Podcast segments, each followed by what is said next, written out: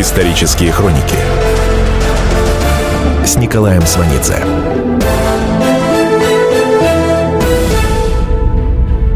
Год 1941. Все утро 22 июня Константин Симонов писал стихи.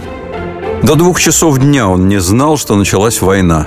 Он не подходил к телефону и не включал радио. Он не слышал и не мог слышать выступление Молотова, которое передавали в 12 часов 15 минут – в 5.30 утра 22 июня Молотов встречался с германским послом Шуленбургом. Тот сообщил, что германское правительство поручило ему передать следующую ноту. Ввиду нетерпимой угрозы, создавшейся для германской восточной границы, вследствие массированной концентрации вооруженных сил Красной Армии, германское правительство считает себя вынужденным немедленно принять военные контрмеры. Молотов спрашивает, что означает эта нота. Шуленбург отвечает, что, по его мнению, это начало войны. Молотов говорит, что вблизи границы проходили обычные маневры. Если маневры были нежелательны, можно было бы обсудить этот вопрос. Шуленбург говорит, что он не может выразить свое подавленное настроение, вызванное неоправданным и неожиданным действием своего правительства. До возвращения Молотова после встречи с Шуленбургом Сталин полагает, что германские действия – это провокация. Сталин говорит, что Гитлер наверняка не в курсе. Агентурные сообщения о подготовке Германии к войне против СССР идут Сталину с сентября 1940 года. При этом советская разведка испытывает крайнее иррациональное недоверие Москвы. Сталин не желает адекватно воспринимать информацию о приближающейся войне. Указываются направления основных будущих немецких ударов. Сообщается о формировании будущего административного управления оккупированной территории СССР. Появляется дата вероятного нападения. Заместитель Берии Меркулов докладывает Сталину информацию, полученную от агента берлинской резидентуры под именем Старшина. Все военные мероприятия Германии по подготовке выступления против СССР полностью закончены. Удар можно ожидать в любое время. Сталин оставляет резолюцию. Товарищу Меркулову, можете послать ваш источник такой-то матери. Иосиф Сталин. Когда Молотов 22 июня доложит о ноте, переданной германским послом Шуленбургом, Сталин спросит, что означает эта нота? Молотов ответит, германское правительство объявило нам войну. Молотов вспоминает, в тот день в горячке разговора, телефонных звонков кто-то сказал, что надо бы выступить по радио, сказать народу о случившемся, призвать к отпору врагу. Сталин говорит, что ему самому выступать рано. Пусть выступит Молотов. После радиообращения Молотова Сталин ему скажет «Правильно, что выступал сегодня ты. Я звонил сейчас командующим фронтами, они даже не знают точной обстановки. Просто удивительно, что такие крупные военачальники вдруг растерялись». Они должны сами отражать врага, не дожидаясь наших распоряжений. На то они и армия. Распоряжений 22 июня ждать было бесполезно. В момент нападения Германии рухнул план, который Сталин вынашивал, лелеял, ради которого он пожертвовал ни много ни мало обороной государственных границ СССР. 22 июня рухнул сталинский план превентивного, предупреждающего удара по Германии, предполагавший исключительно наступательные действия на территории противника. К весне 1941 года пакт Молотова-Риббентропа в разделе Восточной Европы между СССР и Германией исчерпывает себя. Очевидным становится столкновение интересов СССР и Германии на Балканах, в Финляндии, на Ближнем Востоке, в вопросе о проливах из Черного моря в Средиземное перевес все больше на стороне Германии, плюс ее успех в Европе в 1940 году. Германская агрессия в отношении СССР неизбежна. Сталинская цель в этих новых условиях – удержать и расширить территориальные приобретения, сделанные в Европе в 1939-1940 годах. Наступательные военные действия планируются в лучшем случае на 42 год, в худшем – на 43-й. Для Сталина это продолжение имперской политики. При этом наступление на мир капитала вписывается в официальную коммунистическую идеологию. Кроме того, это наступление против агрессора, каковым является гитлеровская Германия. Это населению объяснить гораздо проще, чем необходимость договора о дружбе с Гитлером, в то время, когда Гитлер уверенно оккупирует Европу. Константин Симонов в комментариях к своим дневникам пишет Чем дальше фашисты шагали по Европе, тем больше чувства душевной стесненности вызывали у меня наши лояльные отношения с этими завоевавшими Европу людьми. Вдруг промелькнувшее в газете сообщение ТАСС о противовоздушной обороне Лондона, в котором прозвучала нота сочувствия к оборонявшим свою столицу англичанам, было воспринято с обостренной радостью. «Я говорю не только о себе», — пишет Сименов. «Хорошо помню, что это было общее чувство». Для Сталина эти чувства населения – залог поддержки его амбициозного похода на Запад. 5 мая 1941 года Сталин выступил перед выпускниками военных академий, партийной и военной элитой. На прошедшем затем банкете в ответ на тост одного из генералов за мирную сталинскую внешнюю политику Сталин подает реплику. Мы обязаны от обороны перейти к военной политике наступательных действий. Красная армия есть современная армия, а современная армия – армия наступательная. Исторические хроники Вслед за этим сталинским выступлением появляется план Жукова-Тимошенко-Василевского. Маршал Жуков по этому поводу в 1965 году скажет «Идея предупредить Гитлера появилась у нас с Тимошенко в связи с речью Сталина 5 мая 1941 года. Конкретная задача была поставлена Василевскому. 15 мая он доложил проект директивы наркому Тимошенко и мне – Главный упреждающий удар должен быть нанесен на юго-западе. Германские войска отрезаются от Балкан, в первую очередь от румынской нефти. Последующая задача – овладение территорией бывшей Польши и Восточной Пруссии. Наконец, взятие Берлина – Первая реакция Сталина на план Василевского-Жукова активно отрицательная. Он боится спровоцировать Германию и потерять инициативу. Затем Сталин меняет свое мнение. Именно в соответствии с планом упреждающего удара идет вся перегруппировка советских войск в начале лета 1941 года. Вплотную к границе передвигаются склады с горючим, боеприпасами и вооружением. На границе развертываются аэродромы. 22 июня первый удар германских люфтваффе будет нанесен именно по этим аэродромам. Новенькие МИГи даже не успеют подняться в воздух.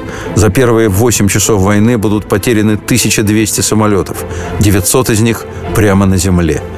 Свою войну Сталин планировал на 42 год. В 41-м Сталин не готов ни к наступлению, ни к обороне. С началом войны в первую очередь из строя выходит система связи. Ни одного подземного узла связи нет. Сталин и Жуков связываются с фронтами через центральный телеграф на улице Горького. Одна бомбежка могла лишить Сталина вообще всякой информации. Продолжение следует. Исторические хроники с Николаем Сванидзе. Год 1941. 23 июня Константин Симонов командирован в армейскую газету. Вечером того дня он в наркомате обороны. Получил документы и обмундирование. В дневнике Симонов пишет. «Шинель была хорошо пригнана, ремни скрипели, и мне казалось, что вот таким я всегда и буду. Не знаю, как другие, а я в эти первые два дня настоящей войны был наивен, как мальчишка». Уже известному поэту, драматургу и журналисту Константину Симонову в 1941 году 25 лет. Симонов ведет дневник все годы войны. Дневники на фронте, особенно в первую половину войны, запрещены. В 1943 году секретарь Московского комитета партии Щербаков закажет Симонову сценарий фильма о Москве 1941 года. Симонов хотел, чтобы фильм ставил режиссер Пудовкин. Он дал Пудовкину почитать свой дневник 41 года. Пудовкин сказал, что специальный сюжет не нужен. Он будет делать фильм на основе симоновских дневников. Они вместе написали сценарий, назвали его «На старой Смоленской дороге». Сценарий в высоких инстанциях зарубили. В начале 60-х к дневниковым записям, составившим книгу «100 суток войны», Симонов напишет комментарии. В них будет дополнительная информация. Они отразят более поздние симоновские взгляды. Дневниковый текст Симонов оставит неизменным, эмоциональным и кинематографичным. Продолжение следует. Слушайте «По стране». Ведущая Наталья Андреасен. Каждое воскресенье на радио «Комсомольская правда» я, Наталья Андреасин, в программе «По стране» разбираю вместе с вами самые необычные истории. Некоторые из них просто удивляют, а некоторые по-настоящему ужасают. Да, кстати, в программе мы всегда разбираем одну из громких историй этой недели с психологом. Слушайте программу «По стране» каждое воскресенье в 20.05 по московскому времени. Слушайте, слушайте. Все-таки в одной стране живем. Исторические хроники с Николаем Сванидзе.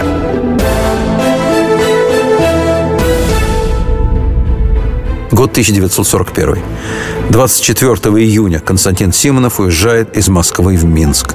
В Москве вечером абсолютно темно. На вокзале где-то горят синие лампочки. Симонов пишет «Первые признаки неразберихи и беспорядка. Черный вокзал, толпа людей, непонятно когда, куда и какой идет поезд, какие-то решетки, через которые не пускают». Вагоны в поезде на Минск неизвестно почему дачные. Симонов пишет. В вагоне ехали главным образом командиры, возвращавшиеся из отпусков. Казалось, что половина западного округа была в отпуску. Я не понимал, как это случилось. Впрочем, не понимаю этого и до сих пор. 26 июня Симонов слез с поезда в городе Борисове. Дальше к Минску поезда уже не идут. Симонов пишет, «Три часа метались по городу в поисках какой-нибудь власти. После долгих поисков мы с артиллерийским капитаном поймали пятитонку и поехали по Минскому шоссе искать хоть какое-нибудь начальство. Над городом крутились самолеты, была отчаянная жара и пыль. Возле госпиталя я увидел первых мертвых. Они лежали на носилках и без носилок. По дороге шли какие-то войска и машины.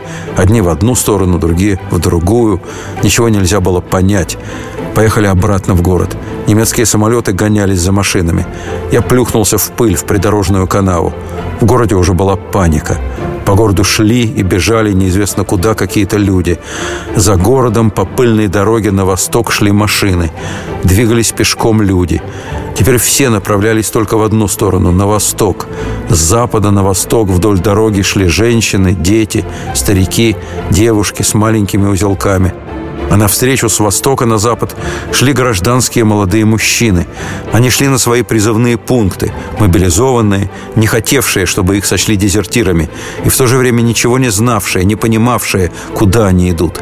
Их вели вперед чувство долга и неверие в то, что немцы могут быть здесь, так близко. Перед мостом стоял совершенно растрепанный человек с двумя наганами в руках. Он останавливал людей и машины и, грозя застрелить, кричал истерическим голосом, что он, политрук Петров, должен остановить здесь армию, и он ее остановит, и будет убивать всех, кто попробует отступить. Люди равнодушно ехали и шли мимо него. В соседнем лесу все кишело народом. Большей частью это были командиры и красноармейцы, ехавшие из отпусков обратно в части. Людей делили на роты и батальоны и отправляли занимать оборону вдоль берега реки Березина. Немцы с воздуха вскоре обнаружили это скопление людей и начали обстреливать лес из пулеметов. Мы ложились, прижимались головами к тощим деревьям. Нас было удобно расстреливать. Несколько человек рядом со мной были ранены, все в ноги. Как лежали в ряд, так и пересекла их пулеметная очередь. Этот расстрел продолжался до поздней ночи. Было уже все равно – Оставалось только полное недоумение перед всем, что делается кругом. И еще казалось, что все это случайность, просто какой-то прорыв, что впереди и сзади войска, которые придут и все поправят. Ночью опять был обстрел с воздуха, а с земли все, кто из чего, стреляли в небо, в божий свет, как в копеечку. Потом, когда выбрались на дорогу, наткнулись на группу из четырех человек, которые требовали документы у человека в штатском. Он отвечал, что документов у него нет. Они опять требовали, тогда он крикнул «Документы вам! Гитлера ловите! Все равно вам его не поймать!» Военный молча вынул наган и выстрелил. Штатский согнулся и упал. Не знаю, может быть, это и был агент, диверсант, пишет Симонов. Но, скорее всего, просто какой-нибудь мобилизованный, доведенный до отчаяния трехдневными мытарствами в поисках своего призывного пункта. Тысячи людей из остановленных и разбомбленных поездов продирались в эти дни к призывным пунктам. Едва застреленный упал, рядом разорвалась бомба. Через мгновение Симонов увидел. Рядом с ним лежал застреленный и почти на нем убитый осколком военный. Больше никого не было, все разбежались. Утром неподалеку рыли окопы и щели. Симонову, как на старшего, указали на корпусного комиссара Сусайкова. Это был молодой, небритый человек в надвинутой на глаза пилотке, в красноармейской шинели и с лопатой в руках. Симонов спросил, где редакция газеты, потому что он писатель и направлен в армейскую газету. Сусайков посмотрел на Симонова отсутствующим взглядом и сказал равнодушно, «Разве вы не видите, что делается? Какая газета?» Симонов сказал, что ему надо явиться в штаб фронта. Сусайков не знал, где штаб фронта. Вообще он ровно ничего не знал, как и все находившиеся с ним в этом лесу. Это 28 июня. Минск оставлен войсками Западного фронта. Симонов, корреспондент «Известий», командирован в армейскую газету Третьей армии Западного фронта. Но это третья, так же, как и четвертая и десятая армии, уже окружены юго-западнее Минска вспоминает командир партизанского отряда, белорусский писатель Алексей Карпюк, живший в июне 41-го в деревне у шоссе Белосток-Волковыск-Слонем. На шоссе оставались советские танки. Целенькие, покрашенные свежей краской, с исправными моторами, пулеметами и пушками. Немцы на их бортах аккуратно вывели номера. У границы стоял танк под номером 1. На расстоянии 90 километров от него танк с номером 500. Танкисты без танков отступают вместе с пехотой. Связи в войсках нет. Управление потеряно. На дорогах толпа людей. Это первый большой котел. 330 тысяч пленных советских солдат и офицеров. Из дневника командующего группой армии «Центр» генерала фон Бока 23.06.41 сообщают о многочисленных случаях самоубийства русских офицеров, пытавшихся таким образом избежать плена. В это время в Москве на белорусском вокзале, откуда уходят на фронт эшелоны, уже звучит священная война. Сообщение о боевых действиях в газетных сводках Совинформбюро, которое создано 24 июня. Симонов в комментариях к дневнику пишет, сводки информбюро в тот период значительно отставали от молниеносно разворачивающихся событий. Наиболее характерная формулировка «бои идут на таком-то направлении», скажем, на Минском или Бобруйском направлении. Термин «направление» расплывчат. Он дает только общее географическое представление о глубине нанесенного нам удара. Тогда, в конце июня 41-го, словечко «направление» на фронте произносили с едкой иронией, маскирующей отчаяние. После войны Симонов напишет, если бы избрать тогда иную терминологию, то все наши сводки в любой из дней состояли бы из доводящего до отчаяния списка десятков потерянных городов и тысяч населенных пунктов.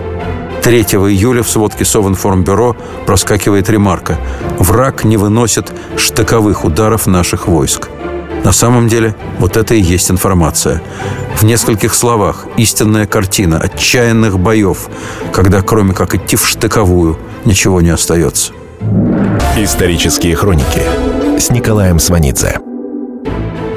Симонов уже неделю в поисках штаба Западного фронта.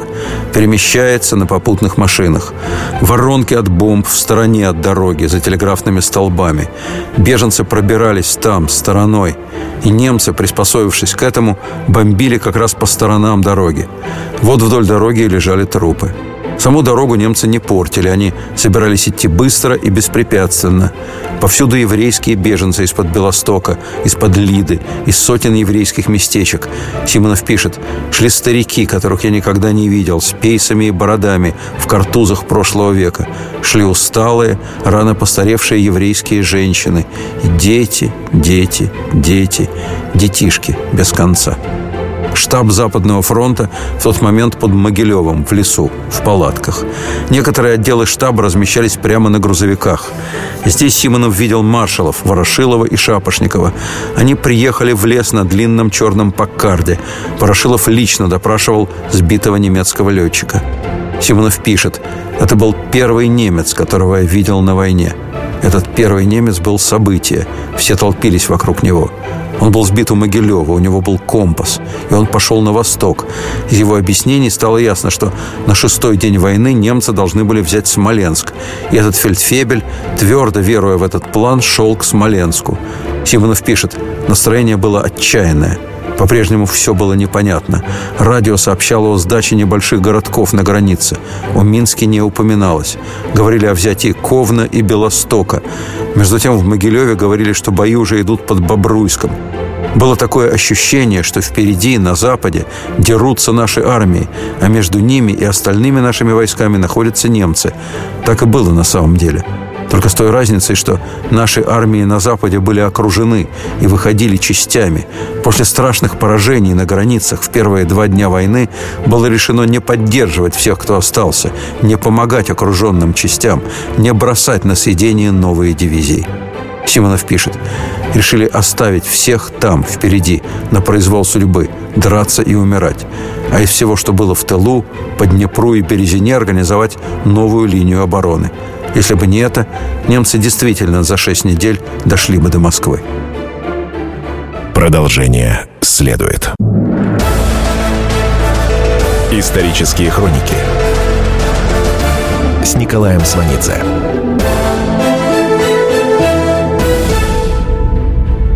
Год 1941. Вокруг Могилева повсюду роют. Вся Могилевщина и вся Смоленщина изрыта окопами и рвами. Немцы их потом спокойно пройдут. Симонов работает в газете в Могилеве. Он часто сам развозит газеты в те части, которые сможет найти. По дороге по одному, по два попадаются грязные, оборванные люди, совершенно потерявшие военный вид. Это окруженцы.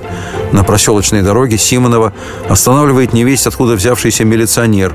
Он спрашивает, что ему делать с этими бредущими одиночками. Отправлять их куда-нибудь или собирать вокруг себя?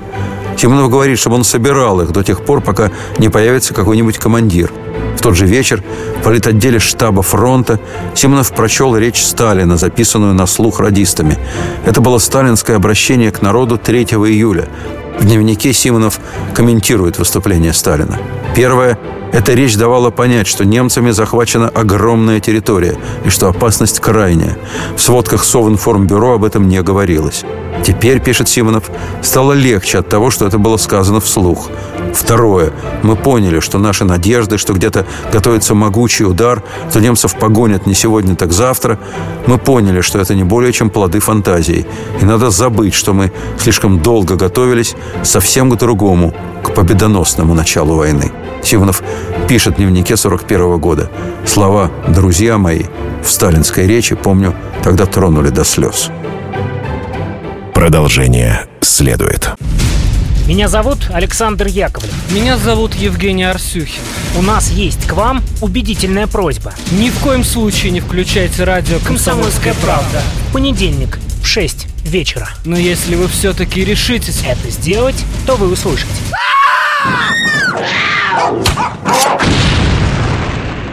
Радиорубка в понедельник в 18.05. Исторические хроники с Николаем Сванидзе.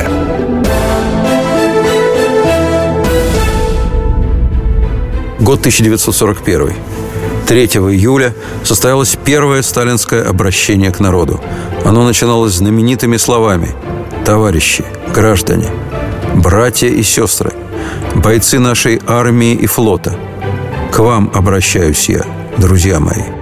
Сталин в том июльском обращении произносит «Враг ставит своей целью восстановление власти помещиков, восстановление царизма». Сталин все еще живет в эпохе 20-30-х, где успешно работали штампы классовой борьбы. А люди уже живут в эпоху Отечественной войны. И вся предыдущая жизнь отныне и навсегда для них будет называться просто и емко «до войны». Сталин этого еще не чувствует, он не поспевает за народом, от которого впервые зависит его личная судьба, и к которому именно поэтому он впервые обращается «друзья мои». И когда он в обращении говорит, что советский народ теперь должен отказаться от беспечности и благодушия, это излишне. Война и без Сталина вовсю учит советских людей. Вернее, тех из них, кто не погиб тогда, в первые ее дни и недели. Тогда, в 41-м, Симонов написал в дневнике слова «друзья мои» в сталинской речи, помню, тронули до слез. Через 20 лет в комментариях к дневнику 41 года Симонов продолжает тему «Сталин и начало войны».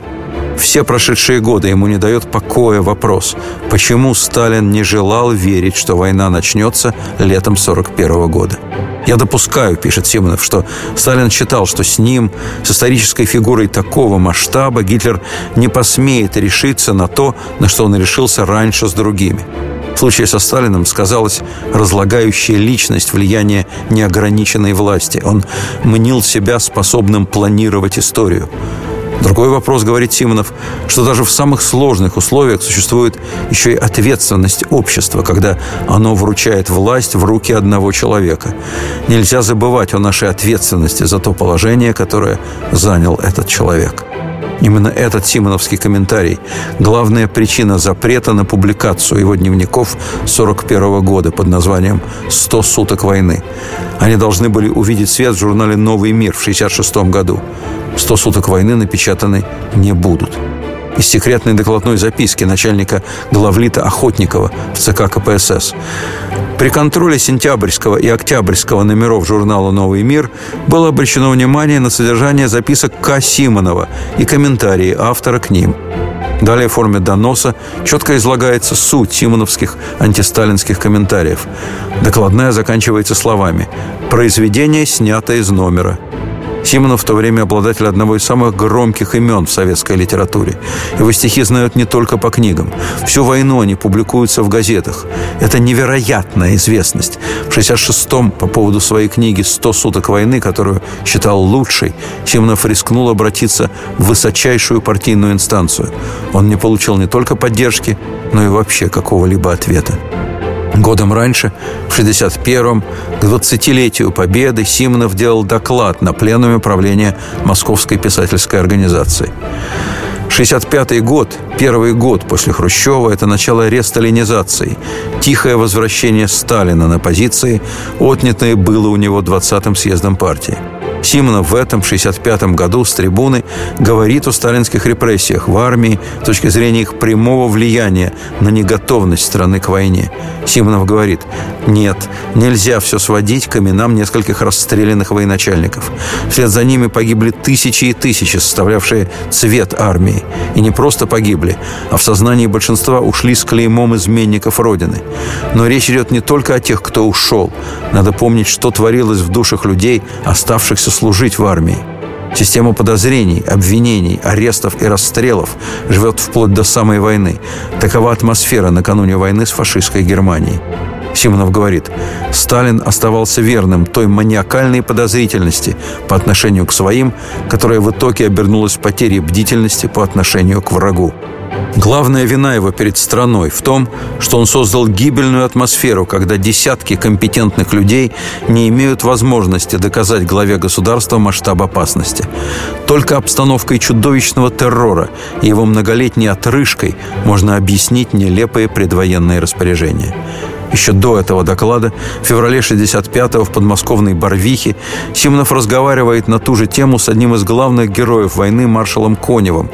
После этого разговора Симонов напишет «Не подлежит сомнению, что если бы 37-38 годов не было, и не только в армии, но и в стране, то мы в 41 году были бы несравненно сильнее, чем мы были.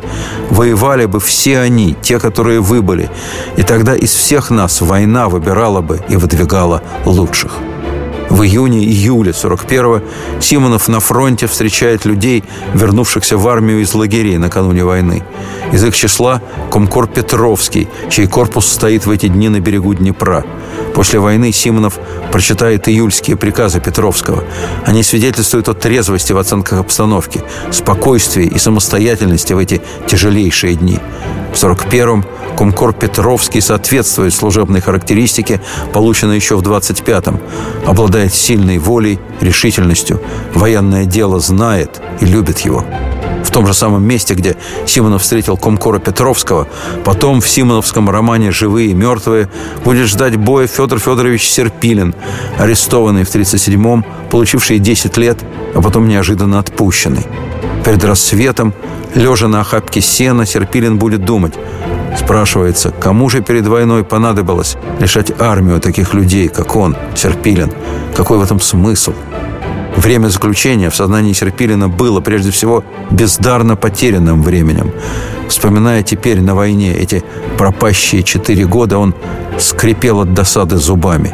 Серпилин – самый яркий герой главного симоновского романа. Но Симонов встречал и других людей, попавших на фронт после лагеря. И о них тоже писал. Эти, другие, лично бесстрашны перед врагом, но после ареста и заключения беспомощны и безответны перед вышестоящим начальством. На командирских должностях они не способны на решение, чем губят и губят солдатские жизни. Их было много таких, изуродованных лагерем. В повести «Пантелеев» Симонов даст такому человеку пустить себе пулю в лоб – в реальной жизни 41 года его прототип пойдет под трибунал. Симонов за повесть с таким действующим лицом подвергнется критике с явными намеками на авторскую неблагонадежность. Исторические хроники с Николаем Сванидзе. Симонову в Могилев приезжает бригада из «Известий». В ее составе поэт Сурков и фотокорреспондент Трошкин – они на новенького на фронте. Симонов в это время уже отчетливо формулирует свои впечатления первых двух недель войны. У меня было такое чувство, что уже ничего тяжелее в жизни я не увижу. Мне сегодня кажется, что так оно и есть. Он написал об этих двух неделях письмо домой.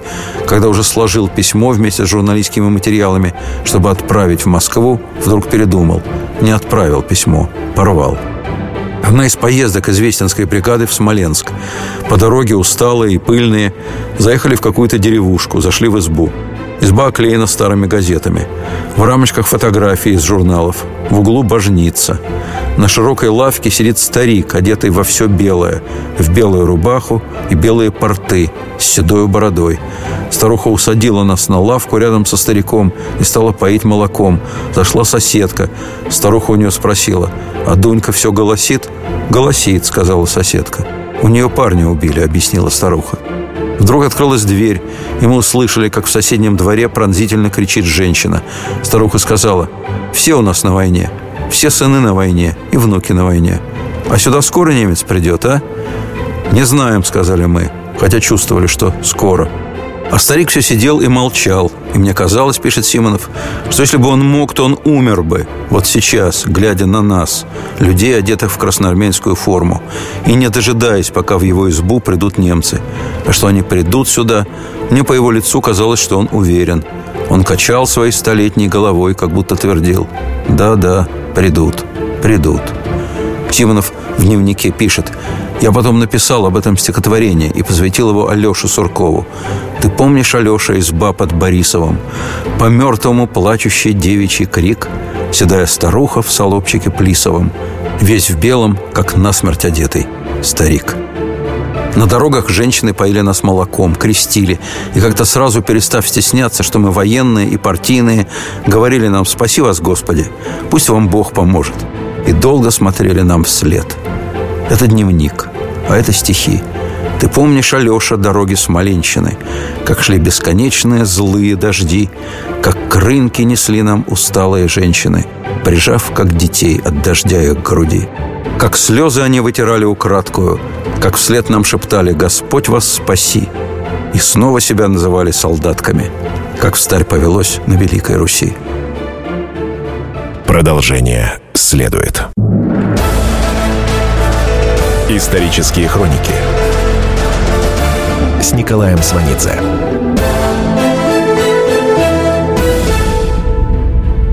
Год 1941. 172-я дивизия, которая обороняла Могилев, стояла на западном берегу Днепра. Дивизионный комиссар сказал Симонову, что лучше всего у него в дивизии дерется полк Кутепова. Разговор об этом шел ночью. Ночью же Симонов с фотокором Трошкиным и выехали к Кутепову. Это была ночь 13 июля. Два дня до этого, 12 и 13 июля у Кутепова шел бой. 12 на Кутеповский полк шли танки генерала Моделя. Танки с открытыми люками, из которых по пояс торчат немецкие офицеры. За танками пехота с закрученными рукавами. Танки идут по ржаному полю. Кутеповцы уничтожат 39 танков. Это самый ожесточенный и самый результативный бой в ходе обороны Могилева. На следующий день, 13-го, немцы предпримут психическую атаку. Их пехота пойдет стройными колоннами с развернутыми знаменами. Из этих колонн уцелеют немногие – Ночью, после отражения психической атаки, 45-летний Кутепов рассказывает Симонову о происшедшем с мальчишеским задором.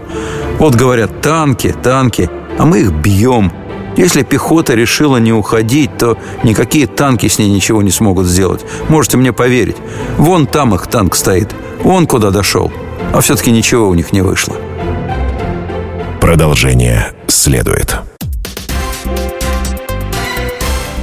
Все проблемы ему по колено.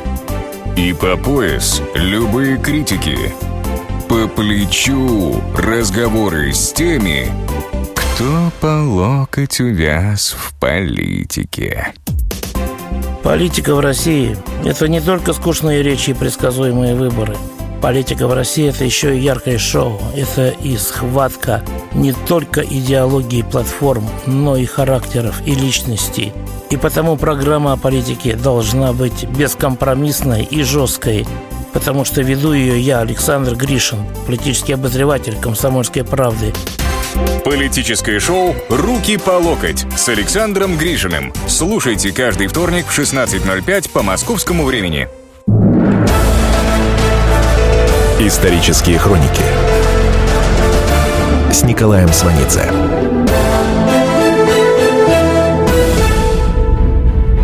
Год 1941. 14 июля фотокорреспондент «Известий» Трошкин снимает подбитые немецкие танки на глазах у немцев. Он вытаскивает из танка немецкий флаг, заставляет красноармейцев залезть на танк, снимает их на танке, рядом с танком, с флагом и без флага. Симонов пишет, он вообще окончательно обнаглел. Потом Трошкин фотографирует командира батальона капитана Гаврюшина, лет 30, три дня небритого, со свалявшимися под фуражкой волосами. На лицо у Гаврюшина странное выражение готовности еще сутки вести бой и в то же время готовность уснуть в любую секунду. Война – это очень тяжелая работа. 12 июля бой шел 14 часов подряд, 13 июля 10 часов. Но ожидание боя тяжелее самого боя. Многие не выдерживают, бегут, их ловят. Трибунал, расстрел. Трошкин, перед тем, как сфотографировать Гаврюшина, заставляет его надеть через плечо автомат, вместо фуражки – каску. Эта амуниция на редкость не идет капитану, как она обычно не идет людям, сидящим на передовой, пишет Симонов. Фотокорреспондент «Известий» Трошкин погибнет в 44-м. В 41-м снимал Трошкин и командира роты Хоршева, такого молодого, что было странно, что вчера он дрался до последнего патрона и потерял половину роты. 14 июля здесь, на Буйническом поле, тишина. Работает немецкая похоронная команда. Кутеповцы не мешают. Большой участок в несколько гектаров на нейтральной полосе покрывается березовыми крестами над немецкими могилами. В ночь с 12 на 13 во время передышки между боями наши и немецкие похоронные бригады работали вместе. 14 июля полковник Кутепов говорит Симонову мы так уже решили тут между собой. Что бы там кругом ни было, кто бы там ни отступал, а мы стоим вот тут у Могилева и будем стоять, пока живы. После войны в комментариях к дневникам 41 года Симонов будет много раздумывать о том, что было целесообразней – стоять насмерть или отступать, отводить войска, избегать окружений. Но мы были катастрофически не готовы к спланированному организованному отступлению. Симонов пишет, «Мера нашей неподготовленности к войне была так велика, что мы не можем при воспоминаниях о тех днях освободить свой лексикон от такого тяжелого слова, как бегство, или, употребляя солдатское выражение того времени, драп. И сейчас, при самой трезвой оценке всего, что происходило, мы должны снимать шапки перед памятью тех, кто до конца стоял в жестких оборонах и насмерть дрался в окружениях, обеспечивая возможность отрыва от немцев, выхода из мешков и котлов другим частям, соединениям и огромной массе людей, группами и в одиночку прорывавшихся через немцев к своим. Героизм тех, кто стоял насмерть, вне сомнений. Если бы страну честно и грамотно готовили к реальной войне, этот героизм принес бы несравнимо большие результаты. У ополченцев под Могилевым одна винтовка на троих. Топор, вилы, лопата также считаются оружием. Начальник главного политического управления Советской армии Епишев 19 ноября 1966 года напишет по поводу книги Симонова «100 суток войны». Новая книга К. Симонова является глубоко ошибочной, недостойной советского писателя. Она может нанести серьезный вред патриотическому воспитанию нашей молодежи, искаженно показывая подвиг нашего народа во имя защиты завоеваний октября. Симонов перед смертью завещает развеять свой прах на том поле, где в июле 41-го насмерть стоял полковник Кутепов.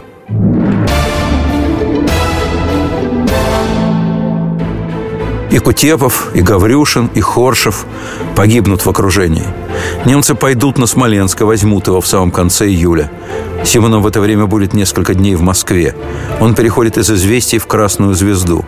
В эту короткую паузу ему предложено написать несколько стихотворений для газеты. Симонов пишет «Жди меня». В дневнике Симонов фиксирует. Первым читателем «Жди меня» был писатель Лева Кассиль. Он сказал мне, что стихотворение в общем хорошее, хотя немного похоже на заклинание. Но такое заклинание совершенно оправдано для воюющего мужчины в страшном 41 году. Продолжение следует. Историю пишут победители. Они же ее и фальсифицируют.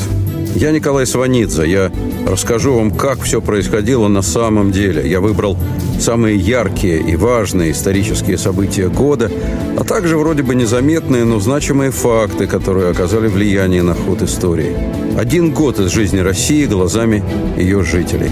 Документальный сериал «Исторические хроники» с Николаем Сванидзе. Слушайте каждую среду в 22.05 на радио «Комсомольская правда».